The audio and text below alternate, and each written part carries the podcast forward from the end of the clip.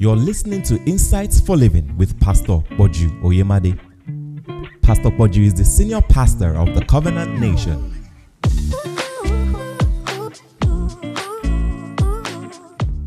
All right, Hebrews chapter 4 here in verse 1. It says here that let us therefore fear. Uh, that word fear there is, let's be, it's an attitude, a reverential attitude, uh, is one of utmost, um, not just caution, but it has that underlying thing of, you know, some gravity, that's the word. That let us therefore fear, lest a promise, which means that there is a promise being left us of entering into his rest. It's like somebody saying that, alright, that such, uh, make sure when you're coming out, don't forget, I have left, uh, right, a lump sum of money inside a particular room for you that will cater for your trip and your well-being in the country that you are going to for the next three years without doing anything.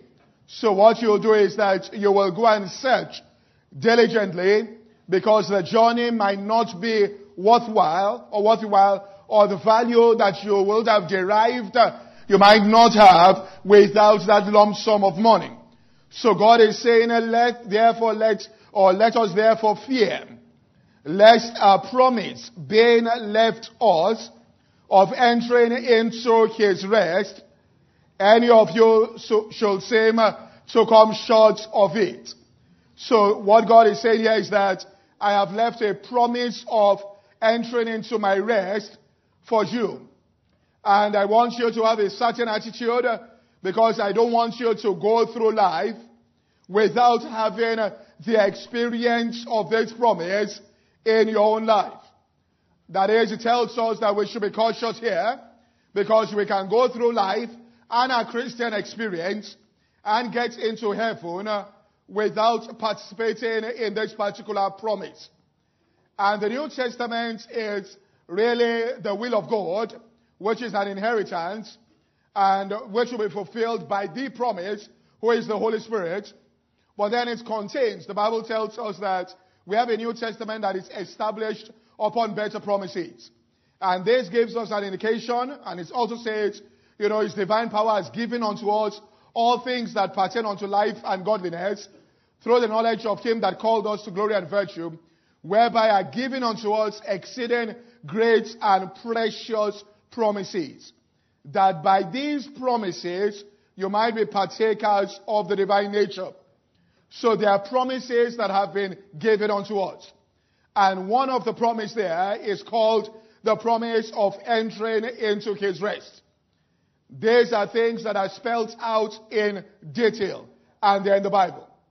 And I believe that the New Testament there, it's a document that has these promises that God has given to us. I know people say thousands and thousands. I don't think it's like that. I believe that these promises right, are a set number. These promises can be counted. They are not just, you know, endless that, you know, we just have so many promises that nobody can really participate in them throughout the entire lifetime. That there are certain promises He has given to us and that He wants us specifically in our lives to enter into the fulfillment of these promises in our own lives. That He wants us to get to know the promise and then he can create the experience of these promises through faith in our own existence.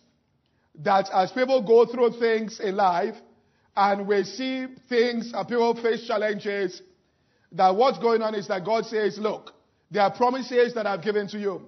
You find out those promises and what is contained there. It goes beyond anything. That there are promises that I've given. There might be a promise that stays there, that once we see it and enter into it, you can never go through life in a lack. Never. So it's not an issue of me trying to believe God for this amount of money and believe God for that amount of money. It's a promise that He has given that you enter into that promise and certain things that you participate in the divine nature of God. And He doesn't want us to go through life without, you know, on the outside struggling, but we live in the experiences of these promises. And one of them is the promise of entering into his rest.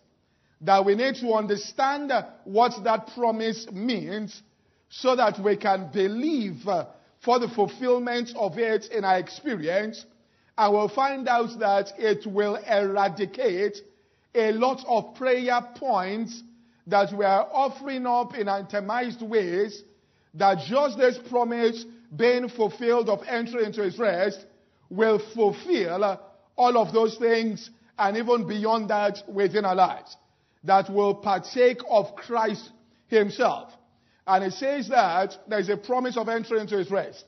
What is the meaning of rest? What it's telling us is the rest is a place, a fixed abode, which is the, like the promised land.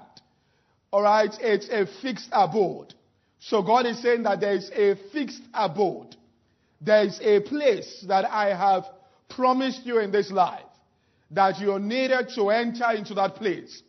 That when you enter into that place, all of the struggles, and it says, a land you enter into after wanderings, which is all of the wanderings, there's a place of assignment, a place of fulfillment, a place of power where you know on the inside of yourself you are in the center of God's will for your life.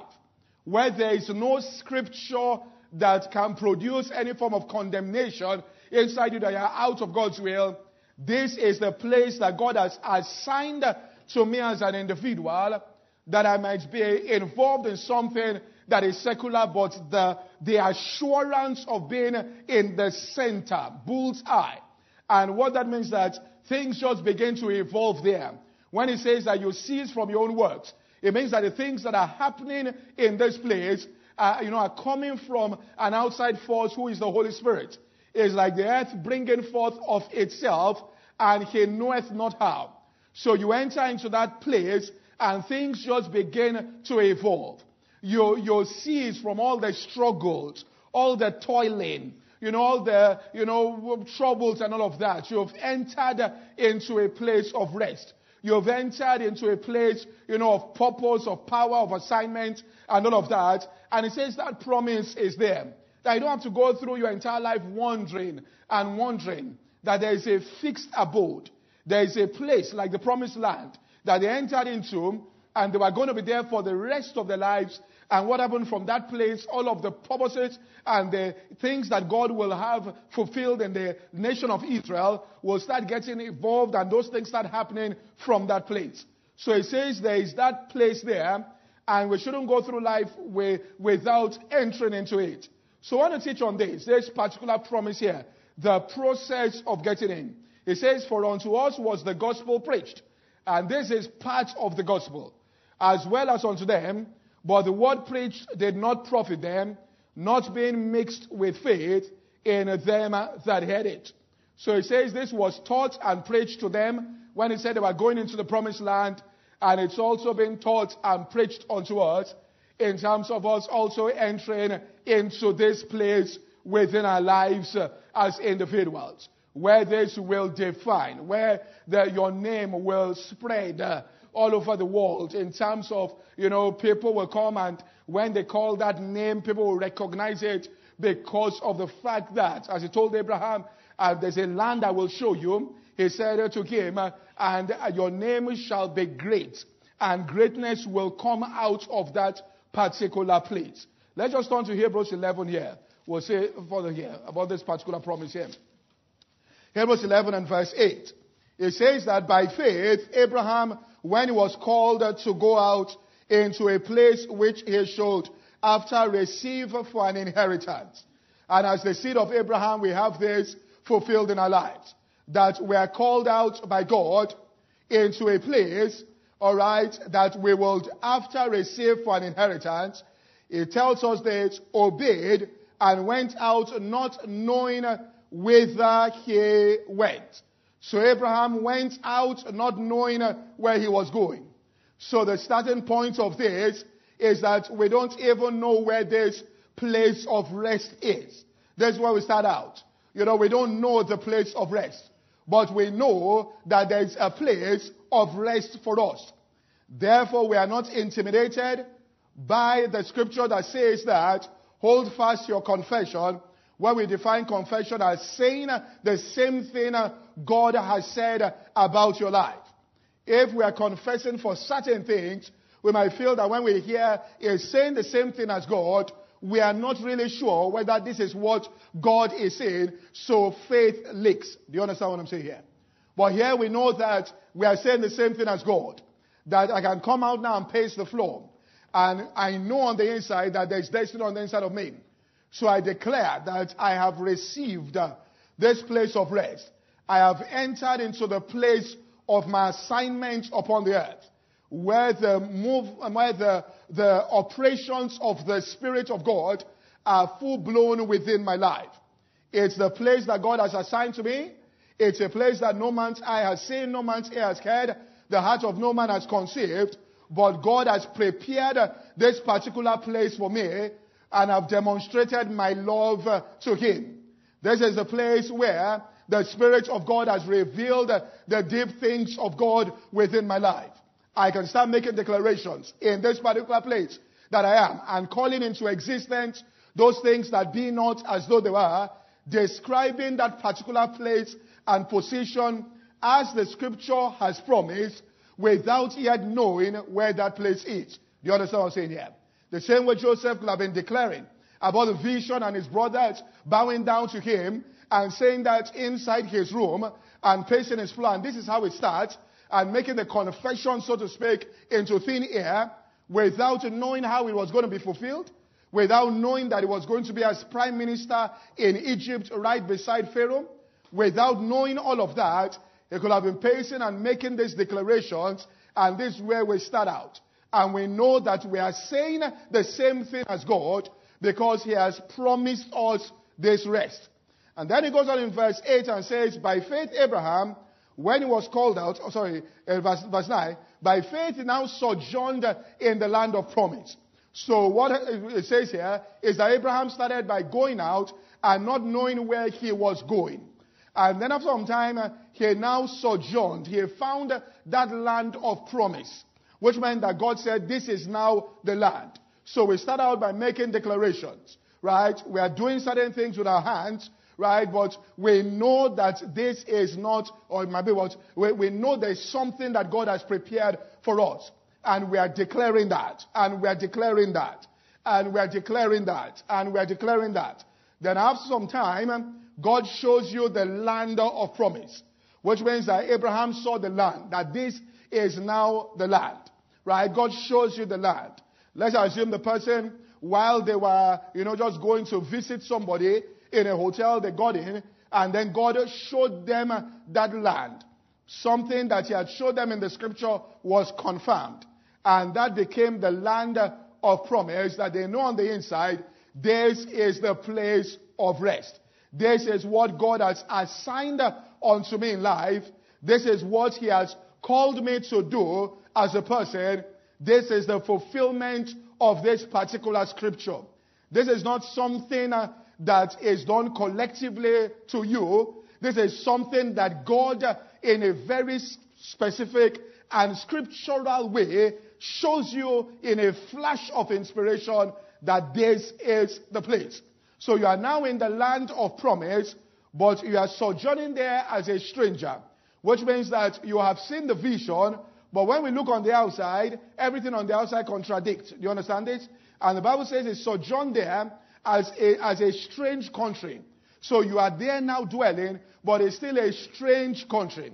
All right? It's a strange place, which means that everything around nothing depicts that. You know on the inside, but when people talk to you, they still talk to you based on how they know you, what they see you doing, and all of that. So you are now there, but it says he dwells there in tabernacles there, is the type of you going into the presence of God now and worshiping God and dwelling in the secret place of the Most High in the context of that particular promise that He has given to you, that land, and you are worshiping God for the fulfillment of that particular thing.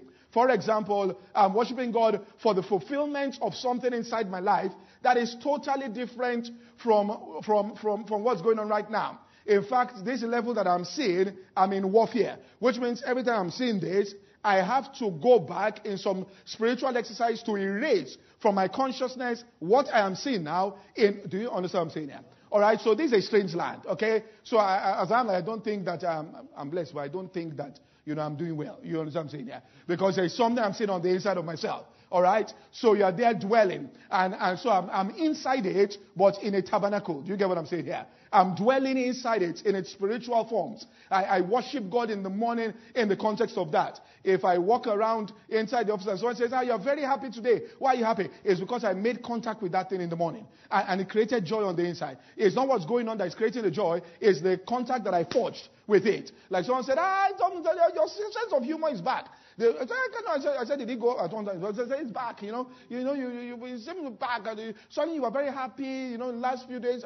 Well, maybe you forged contact there. And another level of joy, you know, comes on the inside of you. So they sojourned in that land of promise until there was a translation of the strange land now into that promised land where everything now changed. And it says here, okay, um, dwelling with Isaac and Jacob, heirs with him of the same promise. And this is very important that, you know, you, you relate with people that are, are have similar visions, are, are pressing into similar things, because evil communication will corrupt good manners. Are you following saying here? Your friends uh, tell us where you are going. If you cannot find friends like that, then stay alone. But you can't believe God for something that your relationships contradict. You cannot associate with people who don't have the same vision closely, and you will not lose your vision. You will lose it. Right? They will say things to you. Are you what I'm saying here? You cannot have that kind. You can be office mates, you can talk about things, but you cannot be bosom, you know, friends and all of that, and they're hitting the nightclub at night. You alright? You will soon get there. It's just a matter of time. Are you following what I'm saying here? Alright? Because the people you choose to associate with, you know, will determine where you are going. So he says this, and, don't forget, evil communication corrupts good manners. All right? Good manners doesn't purify evil communication. You understand this? All right then. This podcast is brought to you by the Covenant Nation. For more information, visit www.insightsforliving.org. Thank you and God bless.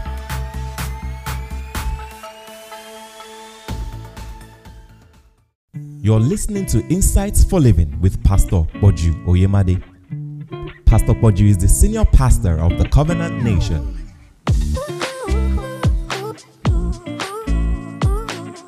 For he looked for a city. So you don't, you don't join them to change them. You stand away to change them. So they come and meet you where you are. Do you understand what I'm saying here? Okay, that's what I'm trying to tell you. For if you join them, they will change you. Okay. For I look, look for a city that had what? Foundations, whose builder and whose maker was God. So they were particular. They were looking for a city that already had foundations, whose builder and whose maker, that they had to see signs that this thing, God has already worked here before I got here. Alright? That had foundations, whose builder and whose maker was God. So they were looking for that. They were, you know, out there. They, that's what they were searching for. And God says, there is that place of rest for you as a person. That place that I've assigned. Alright, to you as a person, I just want you to know this first. And then to understand the principle is just one principle that will get you in. It is not complex. And that's what Paul was saying, or the writer of Hebrews was saying in chapter 3, and it's called faithfulness which he says that Moses was faithful to him that appointed him. Jesus was faithful. And all God demands of you is faithfulness, which means that you have got to be faithful to God and you have got to be faithful to men in your life in order to get there. You don't have to, you know, try to get there. Just follow the principle called faithfulness, being faithful. And as you are faithful, the same way Joseph was faithful, and hold fast your confession, alright? But make sure you are faithful in everything that you do. Be faithful. Make sure you're a faithful person, faithful to God, faithful to man there, and the thing will start manifesting. Not a long process. One promise, the promise is entering into the rest. One principle gets you there. The principle is one of faithfulness.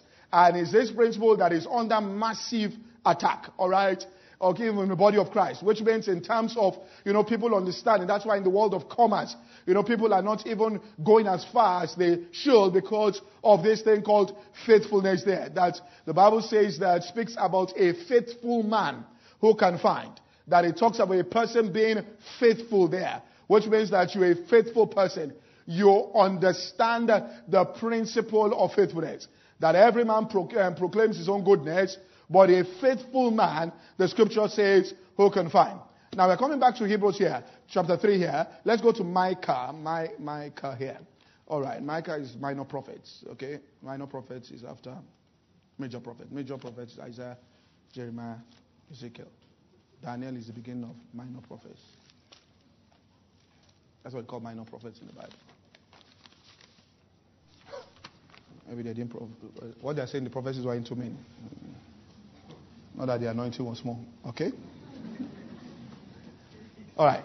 So Micah here, chapter 2 here, and verse 10. And don't forget the scripture for the rest of your life. It says, Arise ye and depart, for this is not your what? Rest, because it is polluted. It shall do what? Destroy you.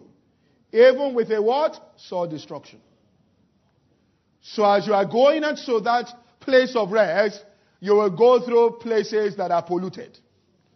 And God says, arise. This is not your place of rest, for it is polluted. That you might be moving on and probably, that's why it says it's a city. That word city is like a group of people, relationships, that has foundation, whose builder and maker is God. You get in there, and you find out that this is pollution here. Now, it might seem like there's some benefits that can accrue to you. And this is what faithfulness to God is all about. And you'll be tested this way. For it's a journey where you'll have to pass certain tests. In fact, in the wilderness, it's about 10 tests that they had to pass. And I believe that there are 10 major tests that you have to pass in order to be able to enter into this.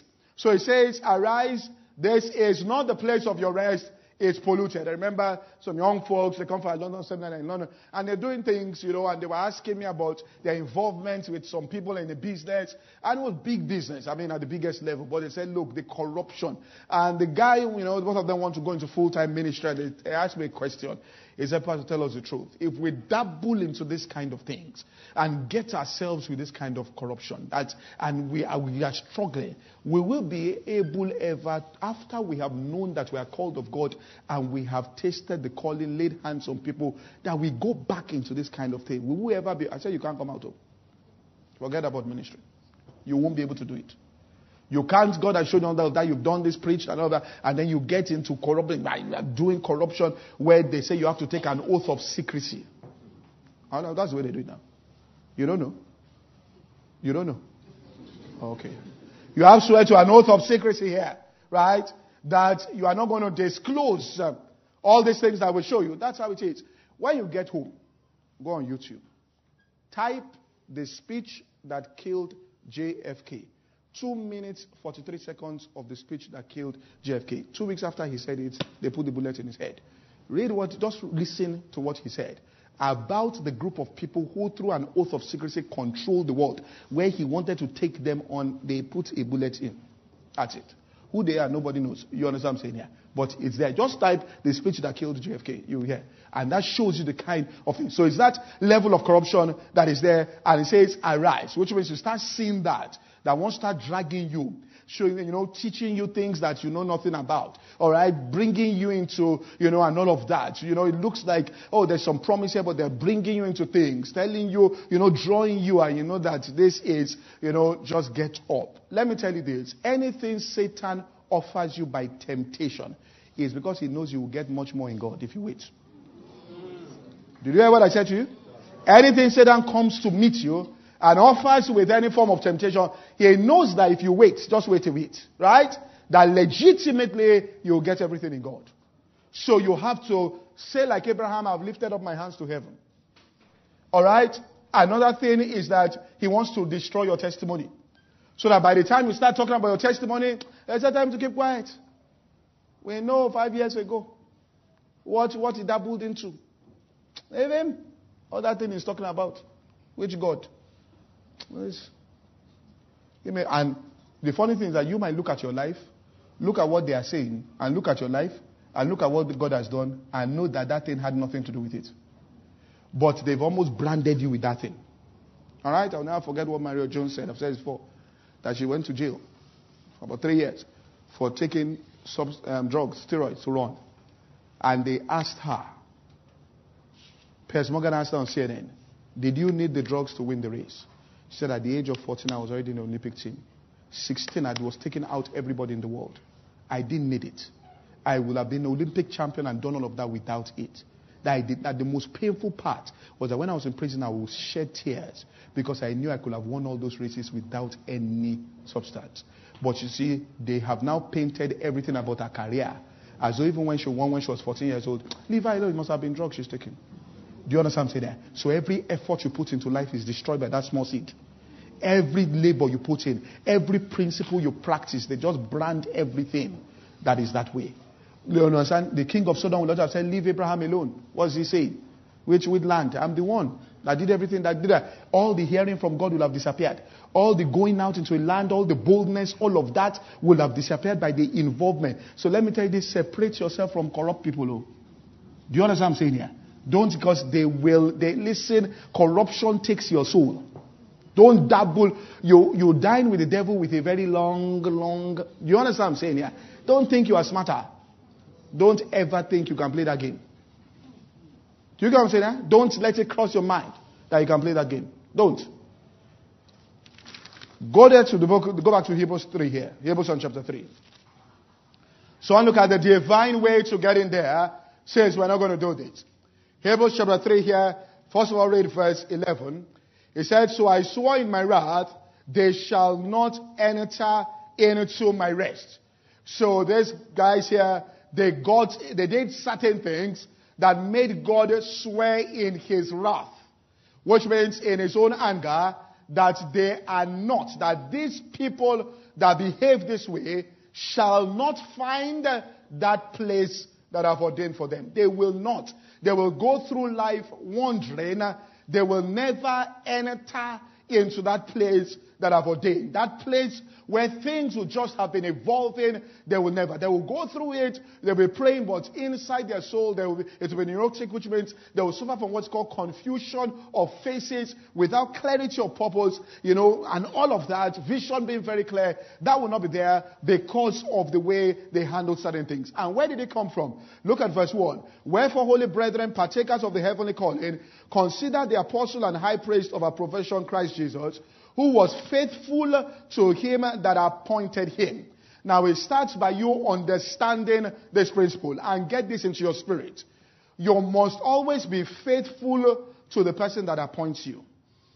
If you get any appointment in life, you have got to be faithful to the person that made that appointment. It's a law. If you get an appointment in life, uh, you understand what I'm saying? They give you an appointment in life, and somebody appoints you. For example, let's say that um, there was a lady once who got a breakthrough on one station. This was a was abroad, and she was appointed by one big boss in the in the in the in the TV station, television station, and she was leaving that station to go to another station. And somebody asked her a question about leaving, and she started. She said, "Listen, I can't, I can't go further." She said, Listen, this was the man that gave me my shot. This was the man that opened the television. I cannot say anything derogatory. You should understood that, listen, even if the people on the outside find it popular for you to behave that way, you are breaking a covenant. All right? You can be politically right and spiritually wrong. This podcast is brought to you by the Covenant Nation. For more information, visit www.insightsforliving.org. Thank you and God bless.